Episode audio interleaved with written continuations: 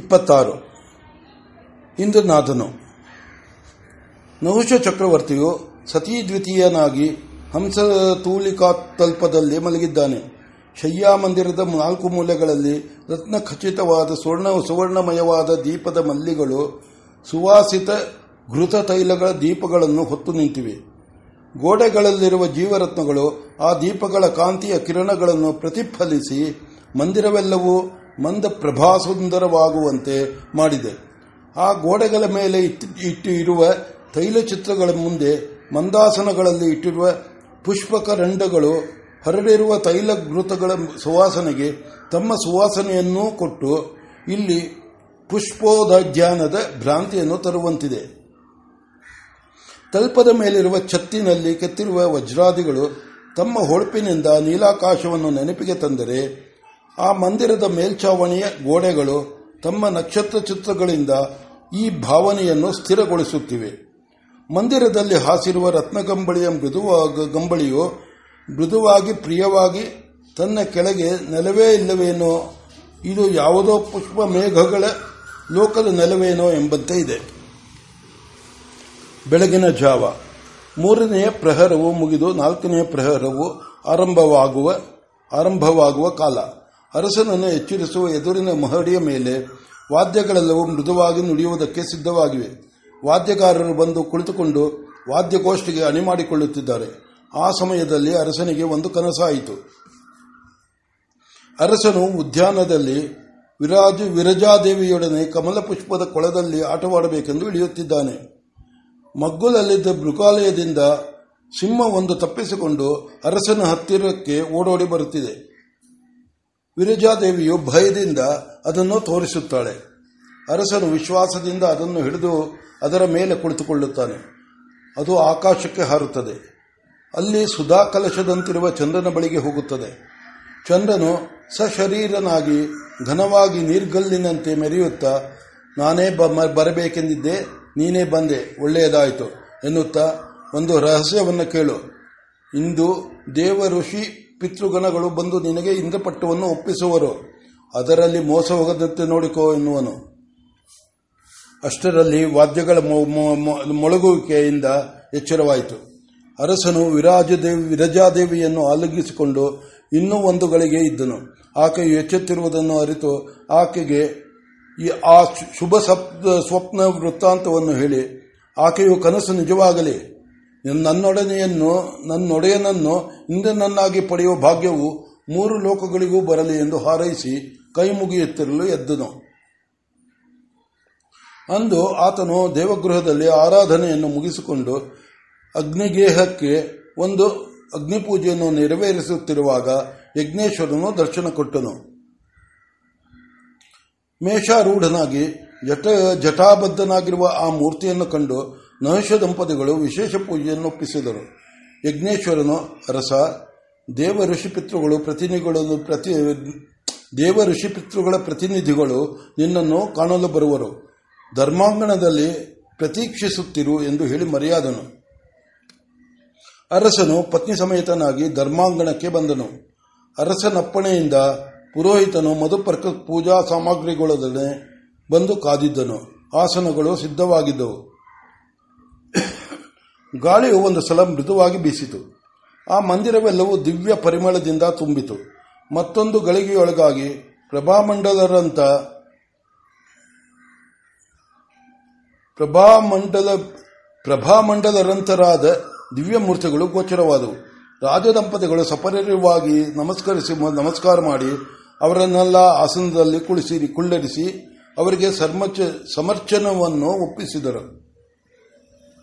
ಅರಸನೇ ಮೊದಲು ಮಾತನಾಡಿದನು ತಮ್ಮ ದರ್ಶನಕ್ಕಾಗಿ ಮಾನವರು ಹಗಲಿರುಳು ಶ್ರಮ ಪಡುವರು ತಮ್ಮ ಪೂರ್ವಜ್ಞ ನಮ್ಮ ಪೂರ್ವಜರ ಪುಣ್ಯ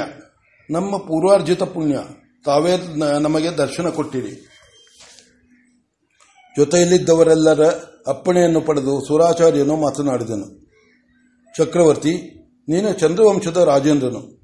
ಚಂದ್ರನಿಂದ ಐದನೆಯವನು ನಿನ್ನ ಪುಣ್ಯಬಲದಿಂದ ಮೂರು ಲೋಕಗಳಿಗೂ ಅರಸನಾಗಲು ಅರ್ಹನಾದವನು ಆದ್ದರಿಂದಲೇ ನಾವು ನಿನ್ನ ದರ್ಶನಕ್ಕೆ ಬಂದಿರುವೆವು ಬಂದ ಕೆಲಸವಿರಲಿ ನಿನ್ನ ರಾಜ್ಯವು ಚೆನ್ನಾಗಿದೆಯೇ ನಿನ್ನ ಪ್ರಜೆಗಳೆಲ್ಲರೂ ಸೌಖ್ಯದಿಂದಿರುವರೆ ನಿನ್ನ ಧರ್ಮವು ಅಧ್ಯಯನ ಆಚರಣೆಗಳಿಂದ ಪರಿವರ್ಧಿತವಾಗುತ್ತಿದೆಯೇ ನಿನ್ನ ಅರಮನೆಯವರೆಲ್ಲರೂ ಕುಶಲಿಗಳಷ್ಟೇ ನಹುಶನು ಸಂತೋಷದಿಂದ ಭಿನ್ನವಿಸಿದನು ದೇವ ನೀವು ದೇವತೆಗಳು ಸೂತ್ರಧಾರರು ನೀವು ಸೂತ್ರವನ್ನೆಳೆದಂತ ಕುಣಿಯುವ ಬೊಂಬೆಗಳು ನಾವಾದರೂ ಅಹಂಕಾರದಿಂದ ನಾವು ನಾವು ಎಂದು ಎದೆ ತಟ್ಟುಕೊಳ್ಳುವೆವು ತಮ್ಮ ಕೃಪೆಯಿಂದ ಧರ್ಮಾರಾಧನವು ಕ್ರಮವಾಗಿದೆ ರಾಜ್ಯ ಸೂತ್ರಗಳು ಭದ್ರವಾಗಿವೆ ಪ್ರಜೆಗಳೆಲ್ಲರೂ ಸುಖಿಗಳಾಗಿ ವದಿಷ್ಣುಗಳಾಗಿದ್ದಾರೆ ನಾನು ಸಕುಟುಂಬನಾಗಿ ಸಪರವರ ಸಪರಿವಾರನಾಗಿ ಕ್ಷೇಮವಾಗಿದ್ದೇನೆ ದೇವಗುರುವು ಒಂದು ಗಳಿಗೆ ತಡೆದು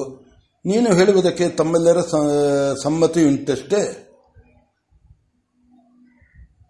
ಎಂದು ಕೇಳುತ್ತಿರುವನಂತೆ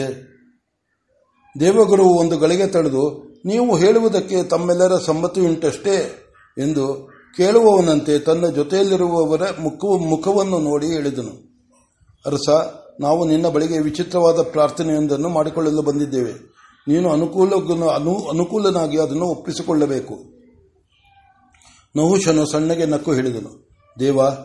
ಆ ಪ್ರಾರ್ಥನೆಯಾದರೂ ಎಂಥದ್ದು ಸಾಮಾನ್ಯವಾಗಿ ತಾವು ಹೇಳುವುದು ನಾವು ಕೇಳುವುದು ಆಗಿರಲು ನಮ್ಮನ್ನು ಕೇಳಿ ನಾವು ಅನುಕೂಲರಾಗಿ ನಡೆಸಿಕೊಡಬೇಕಾದ ಬೇಕಾದ ಆ ಮಹಾತ್ಕಾರ್ಯವಾದರೂ ಏನು ಮಧ್ಯಮ ಲೋಕ ಚಕ್ರವರ್ತಿ ಈಗ ಕಾರಣಾಂತರಗಳಿಂದ ಇಂದ್ರ ಪದವಿಯು ಶೂನ್ಯವಾಗಿರುವುದು ಅದನ್ನು ನೀನು ಅಲಂಕರಿಸಬೇಕೆಂದು ಕೇಳಲು ನಾವು ಬಂದಿರುವೆವು ಇವರು ಋಷಿಗಣದ ಪ್ರತಿನಿಧಿಗಳು ಇವರು ಪಿತೃಗಣದ ಪ್ರತಿನಿಧಿಗಳು ಈತನು ದೇವಾಗ್ರ ಗಣ್ಯರಲ್ಲಿ ಒಬ್ಬನಾದ ಜಾತವೇದನು ನನ್ನನ್ನಂತೂ ಬಲ್ಲೆ ನಹುಶನು ಪತ್ನಿಯ ಮುಖವನ್ನು ನೋಡಿ ಆ ನೋಟದಲ್ಲಿ ಬೆಳಗಿನ ಕನಸು ನಿಜವಾಯಿತಲ್ಲ ಎಂಬರ್ಥವಿತ್ತು ಗಂಭೀರವಾಗಿ ಕೇಳಿದನು ಈ ಅರ್ಥದಲ್ಲಿ ನಾವು ಸ್ವತಂತ್ರರೋ ಅಥವಾ ತಾವು ಹೇಳಿದಂತೆ ಕೇಳಬೇ ಕೇಳಲೇಬೇಕೋ ಈ ಅರ್ಥದಲ್ಲಿ ನೀನು ಸ್ವತಂತ್ರನು ಸಂತೋಷ ತಾವು ಇಂದ್ರ ಪದವಿಯು ಶೂನ್ಯವಾಗಿದೆ ಎಂದಿರಿ ನಾವು ಮಧ್ಯಮ ಲೋಕದವರು ನಮಗೆ ಏನೂ ತಿಳಿಯದು ಆದ್ದರಿಂದ ಕೇಳುವೆನು ಆ ವಿಚಾರವನ್ನು ವಿಸ್ತಾರವಾಗಿ ಕೇಳಬಹುದೇ ಬೃಹಸ್ಪತಿಯು ನಡೆದುದನ್ನೆಲ್ಲ ಹೇಳಿ ವೃತ್ರ ಹತ್ಯೆಗಾಗಿ ಇಂದ್ರನು ದೇವಲೋಕವನ್ನು ಬಿಡಬೇಕಾಯಿತು ಎಂದು ಹೇಳಿದನು ಹಾಗೆಯೇ ಇಂದ್ರನಾಗುವವನಿಗೆ ಅವನು ಅಪೇಕ್ಷಿಸುವುದನ್ನು ಕೊಡುವುದಾಗಿಯೂ ಹೇಳಿದನು ನಹುಶನು ಸಾವಧಾನವಾಗಿ ಯೋಚಿಸಿ ಹೇಳಿದನು ಬಂದಿರುವ ತಾವೆಲ್ಲರ ತಾವೆಲ್ಲರೂ ಪೂಜ್ಯರು ನನಗಿಂತ ದೊಡ್ಡವರು ಆದ್ದರಿಂದ ನಾನು ಹೇಳುವುದನ್ನು ತಾವು ಸಾವಧಾನವಾಗಿ ಪರ್ಯಾಲೋಚಿಸಬೇಕು ನಾವು ಮನುಷ್ಯ ವರ್ಗದವರು ದೇವ ಋಷಿ ಪಿತೃಗಣಗಳಿಗಿಂತ ಕೀಳಾದವರು ತಮ್ಮ ನಾವು ತಮ್ಮ ಮೇಲಿನ ಅಧಿಕಾರವನ್ನು ವಹಿಸಿಕೊಳ್ಳುವುದೆಂದು ನಾವು ನಮಗೆ ವರಪ್ರದಾನ ಮಾಡುವವರು ತಮ್ಮನ್ನು ಕಂಡರೆ ನಾವು ಅಂಜುವೆವು ತಾವು ಅನುಗ್ರಾಹಕರು ನಾವು ಅನುಗ್ರಾಹ್ಯರು ಹೀಗಿರುವಲ್ಲಿ ನಾವು ತಮ್ಮ ಮೇಲೆ ಅಧಿಕಾರವನ್ನು ಚಲಾಯಿಸಲು ಸಾಧ್ಯವೇ ತಾವೇ ಯೋಚಿಸಿ ನೋಡಿ ದೇವ ಋಷಿ ಪಿತೃಗಳು ಒಬ್ಬರನ್ನೊಬ್ಬರು ನೋಡಿಕೊಂಡರು ನಹುಶನು ಹೇಳುವುದು ಸರಿ ಏನು ಮಾಡುವುದು ಪಿತೃಗಣದ ಪ್ರತಿನಿಧಿಯು ಹೇಳಿದನು ಹೇಳಿದನು ಮಾನವೇಂದ್ರ ನೀನು ಹೇಳುವುದು ಸರಿ ಪ್ರತಿಯೊಂದು ಜಂತುವಿಗೂ ಅದರದರ ಅಧಿಕಾರ ವ್ಯಾಪ್ತಿಯಿಷ್ಟು ಎಂದು ಮಿತಿ ಇರುವುದು ಮಿತಿಯ ಎರಡ ಎರಡು ಎರಡು ಕೊನೆಗಳಲ್ಲಿ ಒಂದು ಕನಿಷ್ಠಾವಧಿ ಇನ್ನೊಂದು ಪರಮಾವಧಿ ಅದು ಸಹಜವಾದುದು ಅದಕ್ಕೆ ಯಾರೇನು ಮಾಡುವುದು ತಾವು ನನಗಿಂತ ಶ್ರೇಷ್ಠರು ಎಂಬುದನ್ನು ಸಮಸ್ಯೆಯನ್ನು ಸರಿಯಾಗಿ ನಿರ್ವಚಿ ನಿರ್ವಚಿಸಿ ತೋರಿಸಿಕೊಡಿರಿ ನಾನು ಹೇಳುವುದು ಅದೇ ನಮ್ಮ ಪರಮಾವಧಿಯ ಮಿತಿಯಲ್ಲಿ ತಾವು ಸೇವೆ ಸೇರಿದವರಲ್ಲ ಆದ್ದರಿಂದ ಅಧಿಕಾರವು ಸಾಧ್ಯವಲ್ಲ ಮತ್ತೆ ಸೂರಾಚಾರ್ಯನು ಹೇಳಿದನು ಚಕ್ರವರ್ತಿ ನಿನ್ನ ಆಕ್ಷೇಪಣೆಯು ಸಾಧುವಾದುದು ಯಾವ ಪ್ರಾಣಿಯು ಇತಿಮಿತಿಯನ್ನು ಬೇಕಾದರೂ ಪಿತೃಗಳು ಬದಲಾಯಿಸಬಲ್ಲರು ಯಾವ ಪ್ರಾಣಿಯ ಇತಿಮಿತಿಗಳನ್ನು ಬೇಕಾದರೂ ಪಿತೃಗಳು ಬದಲಾಯಿಸಬಲ್ಲರು ಪಿತೃಗಳು ನಿನ್ನ ಮಾನವತ್ವವನ್ನು ತೆಗೆದು ಅಲ್ಲಿ ದೇವತ್ವವನ್ನು ಸ್ಥಾಪಿಸುವರು ದೇವತ್ವವನ್ನು ಪಡೆದನೆನ್ನುವುದು ನನಗೆ ಹೇಗೆ ತಿಳಿಯುವುದು ನಿನ್ನ ಅಧಿಕಾರದಿಂದ ಮತ್ತು ಆನಂದ ಭೋಗದಿಂದ ಎಂದರೆ ನಿನ್ನ ಕಣ್ಣಿಗೆ ಬಿದ್ದವರು ತಾವಾಗಿ ನಿನಗೆ ಹೆದರುವರು ಅದು ಅಧಿಕಾರ ಲಕ್ಷಣ ಎರಡನೆಯದು ನಿನ್ನ ಆನಂದ ಆನಂದಾನುಭವ ಆನಂದಾನುಭವ ಶಕ್ತಿಯು ಬದಲಾಗುವುದು ಅದೇ ಜಂತುವನ್ನು ಅಳೆಯುವ ಶಕ್ತಿಯು ಮನುಷ್ಯನಾಗಿ ಸಮ್ರಾಟನಾಗಿ ಬಲಿಷ್ಠನಾಗಿ ಯವಿಷ್ಟನಾಗಿ ಸರ್ವವಸ್ತು ಸಂಪನ್ನನಾಗಿರುವವನು ಅನುಭವಿಸುವ ಆನಂದವು ಮಾನದಂಡವು ಆ ಆನಂದವು ಅಂತಃಕರಣದಲ್ಲಿ ತೋರುವ ವಿಶೇಷ ವೃತ್ತಿಯು ನಾವು ಆನಂದಾನುಭವ ಆನಂದಾನುಭವ ಶಕ್ತಿಯನ್ನು ಬೆಳೆಸುವವು ಎಂದರೆ ಆ ಅಂತಃಕರಣವು ಆನಂದವನ್ನು ಅಷ್ಟರವರೆಗೆ ಪ್ರಕಟಿಸಬಲ್ಲದು ಎಂದು ಆದ್ದರಿಂದ ಮಾನವೇಂದ್ರ ನಿನ್ನ ಕರ್ಮಕಲಾಪಗಳಿಂದ ಯಜ್ಞ ಯಾಜ ಯಜ್ಞ ಯಾಜನಾದಿಗಳಿಂದ ಇಷ್ಟಾಪೂರ್ತ ಕರ್ಮಗಳಿಂದ ನೀನು ಹೊಂದಿರುವ ಪರಮಾನಂದ ಪರಮವಾ ಪರಮವಾದ ಆನಂದವೆಷ್ಟು ಬಲ್ಲಯ್ಯ ನೀನು ಯಾವುದೋ ಒಂದು ದೇವತೆಯಲ್ಲಿ ನಿನ್ನ ಕರ್ಮಾನುಷ್ಠಾನ ಬಲದಿಂದ ನೀನು ವಿದ್ಯಾ ಪ್ರಭಾವದಿಂದ ಅಪ್ಯಾಯನಾಗುವೆ ಆಗ ಆ ದೇವತೆಯ ಆನಂದವನ್ನು ಪಡೆಯುವೆ ಅದು ದೇವಾನಂದವು ನೀನು ನಾವು ಹೇಳುವಂತೆ ಇಂಧನಾಗುವುದಾದರೆ ಆ ದೇವಾನಂದದ ಮುನ್ನೂರರಷ್ಟು ಆನಂದವನ್ನು ಪಡೆಯುವೆ ಈಗ ಇಲ್ಲಿರುವ ನಮ್ಮಲ್ಲಿ ಪಿತೃಗಳು ನಿನ್ನ ಆನಂದಾನುಭವ ಆನಂದಾನುಭವ ಶಕ್ತಿಯನ್ನು ಕೊಡುವರು ಎಂದರೆ ನಿನ್ನ ಯೋನಿಯನ್ನು ಬದಲಾಯಿಸುವರು ಯೋನಿ ಎನ್ನುವುದು ಒಂದು ಅಚ್ಚು ಅಚ್ಚಿಗೆ ಆಳ ಉದ್ದ ಅಗಲಗಳ ಮೇಲೆಲ್ಲವೇ ಅದರ ಪ್ರಮಾಣವು ಹಾಗೆ ಮನುಷ್ಯ ಯೋನಿಯಾದ ನಿನ್ನನ್ನು ದೇವಯೋನಿಯನ್ನಾಗಿ ಮಾಡುವರು ಆ ಪ್ರಮಾಣದ ಆನಂದವನ್ನು ಪಡೆಯುವುದಕ್ಕೆ ಬೇಕಾದ ಜ್ಞಾನವನ್ನು ಋಷಿಗಳು ಕೊಡುವರು ಅಂದರೆ ಈಗ ಪ್ರತಿಯೊಂದು ಪ್ರಾಣಿಯು ನಿದ್ದೆಯಲ್ಲಿ ಆನಂದದ ಪರಕಾಷ್ಠತೆಯನ್ನು ಪಡೆಯುವುದು ಆದರೆ ಆಗ ಅದು ಆನಂದ ಎಂದು ತಿಳಿಯುವ ಜ್ಞಾನವಿರುವುದಿಲ್ಲ ಅಲ್ಲಿ ಪಡೆಯುವ ಆನಂದವು ಆನಂದವೇ ಎಂದು ತಿಳಿಯುವುದೇ ಈ ಆ ಜ್ಞಾನವು ನಾವು ದೇವತೆಗಳು ಆ ಆನಂದವನ್ನು ಕೊಡುವೆವು ಹೀಗೆ ಅಧಿಕಾರ ಆನಂದ ಎರಡನ್ನೂ ನಾವು ಕೊಟ್ಟು ನಿನ್ನನ್ನು ಇಂದ್ರನನ್ನಾಗಿ ಮಾಡುವೆವು ನಹುಶನು ಎಲ್ಲವನ್ನೂ ಸಾವಧಾನವಾಗಿ ಕೇಳಿ ವಿನಯದಿಂದ ಕೈ ಮುಗಿದು ಹೇಳಿದನು ದೇವ ತಾವು ಹೇಳುತ್ತಿರುವಾಗ ಬೇಡವೆನ್ನಲು ಸಾಧ್ಯವಿಲ್ಲ ಅಲ್ಲದೆ ಮನುಷ್ಯ ಲೋಕದಲ್ಲಿ ನ್ಯಾಯವಾಗಿ ರಾಜ್ಯಭಾರ ಮಾಡಿದವರಿಗೆ ಇಂದ್ರ ಸಿಂಹಾಸನದಲ್ಲಿ ಅರ್ಧ ಸಿಕ್ಕುವುದು ಎಂದು ಬಲ್ಲವರು ಹೇಳುತ್ತಾರೆ ತಾವು ಹಿಂದುತ್ವವನ್ನೇ ಕೊಡುವೆವು ಎನ್ನುವಿರಿ ಆಗಲಿ ಆದರೆ ನನ್ನ ಪ್ರಾರ್ಥನೆಯನ್ನು ಮನ್ನಿಸುವರ ನಾನು ಎರಡು ನಿಬಂಧಗಳನ್ನು ತಮ್ಮ ಮುಂದಿಡಬಹುದೇ ದೇವಗುರುವು ಆಗಬಹುದು ಎಂದನು ನಹುಶನು ಹೇಳಿದನು ಅಲ್ಲಿಯೂ ವಿರಾಜ ದೇವಿಯು ವಿರಜಾದೇವಿಯು ನನ್ನ ಪತ್ನಿಯಾಗಿದ್ದು ಈಗ ಇಲ್ಲಿ ಅರಮನೆಯಲ್ಲಿ ನಾವು ನಡೆಸುವ ಧರ್ಮಗಳನ್ನು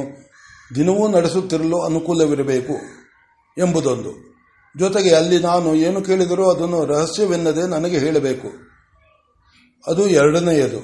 ಈ ಎರಡು ನಿಯಮಗಳನ್ನು ತಾವು ಒಪ್ಪಿಕೊಳ್ಳಬೇಕು ಈ ಎರಡು ನಿಯಮಗಳನ್ನು ಒಪ್ಪಿಕೊಳ್ಳಲೇಬೇಕೇ ಹಾಗೆಂದು ನಾನು ತಮ್ಮನ್ನು ಪ್ರಾರ್ಥಿಸುವೆನು ಯೋಚಿಸಿ ನೋಡು ಒಪ್ಪಿಕೊಂಡುದರಿಂದ ನಮಗೆ ಹಾನಿ ಇಲ್ಲ ಹಾಗಾದರೆ ಒಪ್ಪಿಕೊಳ್ಳಬಹುದಲ್ಲ ಒಪ್ಪಿಕೊಂಡಿರುವೆವು ಇವೆರಡರಿಂದ ಆಗುವ ಹಾನಿಗೆ ನಾವು ಹೊಣೆಯಲ್ಲ ನೀನೇ ಹೊಣೆ ಆಗಬಹುದು ದೇವ ನಾನು ಹೊಣೆಯನ್ನು ಒಪ್ಪಿಕೊಳ್ಳೆವನು ಆ ಹೊಣೆಯಲ್ಲಿ ಏನು ವಿಷಯ ವಿಷಯವಿದೆ ಎಂದು ತಿಳಿಯಲಿಲ್ಲ ಅಪ್ಪಣೆ ಆಗಬೇಕು ನೀನು ಹಿಂದುತ್ವವನ್ನು ಒಪ್ಪಿಕೊಂಡಿರುವೆ ತಾನೆ ಹೌದು ಒಪ್ಪಿಕೊಂಡಿರುವೆನು ಸರಿ ಹಾಗಾದರೆ ಹೇಳುವನು ನೀನು ಧರ್ಮ ಮಾಡುತ್ತಿರಬೇಕು ಎಂದೆ ಅದರರ್ಥವೇನಾಯಿತು ಬಲ್ಲಯ್ಯ ನಾನು ಇಂದ್ರನಾದರೂ ಮನುಷ್ಯ ಧರ್ಮವನ್ನು ಬಿಡುವುದಿಲ್ಲ ಎಂದಾಯಿತು ಎಂದರೆ ಮನುಷ್ಯರು ಮತ್ಯ ಮರ್ತ್ಯರು ಎಂದರೆ ಮರಣ ಧರ್ಮವುಳ್ಳವರು ನೀನು ಆ ಧರ್ಮವನ್ನು ಒಪ್ಪಿಕೊಂಡಂತಾಯಿತು ನಾವು ನಿನ್ನನ್ನು ಅಜರ ಅಮರ ಧರ್ಮಿಯಾಗಿ ಮಾಡಿಕೊಂಡೇವು ಮಾಡಬೇಕೆಂದಿದ್ದೆವು ನೀನು ಒಂದನ್ನು ಒಪ್ಪಿಕೊಂಡು ಇನ್ನೊಂದು ಬೇಡವೆಂದ ಹಾಗಾಯಿತು ನಹುಶನು ಅದನ್ನು ಕೇಳಿ ನಿಟ್ಟಿಸಿರು ಬಿಟ್ಟನು ದಂಪತಿಗಳು ಒಬ್ಬರ ಮುಖವನ್ನು ಒಬ್ಬರು ನೋಡಿಕೊಂಡು ಒಂದುಗಳಿಗೆ ಗಳಿಗೆ ವಿಷಾದಪಟ್ಟರು ನಿಟ್ಟಿಸಿರು ಬಿಟ್ಟರು ನಹುಶನು ಕೇಳಿದನು ಇನ್ನೊಂದು ಅದೇ ದೇವಲೋಕದಲ್ಲಿ ಇಂದ್ರನಾದ ಮೇಲೆ ನಿನಗೆ ತಿಳಿಯದ ರಹಸ್ಯಗಳಿದ್ದಾವು ಆದರೆ ಈಗ ನೀವು ಚಾಪಲ್ಯದಿಂದ ದೇವ ರಹಸ್ಯಗಳನ್ನು ತಿಳಿಯಬೇಕೆಂಬ ಕುತೂಹಲವನ್ನು ಪ್ರಕಟಿಸಿದೆ ಅದರ ಫಲವಾಗಿ ನೀನು ನಿನಗೆಟುಕದ ರಹಸ್ಯವನ್ನು ತಿಳಿಯಲು ಯತ್ನಿಸುವೆ ರಹಸ್ಯವು ತಾನಾಗಿ ತಿಳಿದರೆ ವರ ವಿನೇ ನೀನಾಗಿ ಭೇದಿಸರೆ ನೀನಾಗಿ ನಿನಗಾಗಿ ಭೇದಿಸಿದರೆ ಶಾಪ ಆದ್ದರಿಂದ ಏನು ಬೇಕಾದರೂ ಆಗಬಹುದು ನಹುಶನು ಅದಕ್ಕಾಗಿ ಅಷ್ಟು ವಿಷಾದ ಪಡಲಿಲ್ಲ ಆಗಲಿ ಅದು ನನ್ನ ಕೈಯಲ್ಲಿದೆ ಹೆಚ್ಚು ಕುತೂಹಲ ಪಡೆದಿದ್ದರೆ ಆಯಿತು ಎಂದುಕೊಂಡನು ದೇವಾಚಾರ್ಯಾದಿಗಳು ನಹುಶನನ್ನು ಪತ್ನಿ ಸಮೇತನಾಗಿ ದೇವಲೋಕಕ್ಕೆ ಕರೆದುಕೊಂಡು ಹೋಗಿ ಅಭಿಷೇಕ ಮಾಡಿದರು ಮಾನವೇಂದ್ರನು ಮಹೇಂದ್ರನಾದನು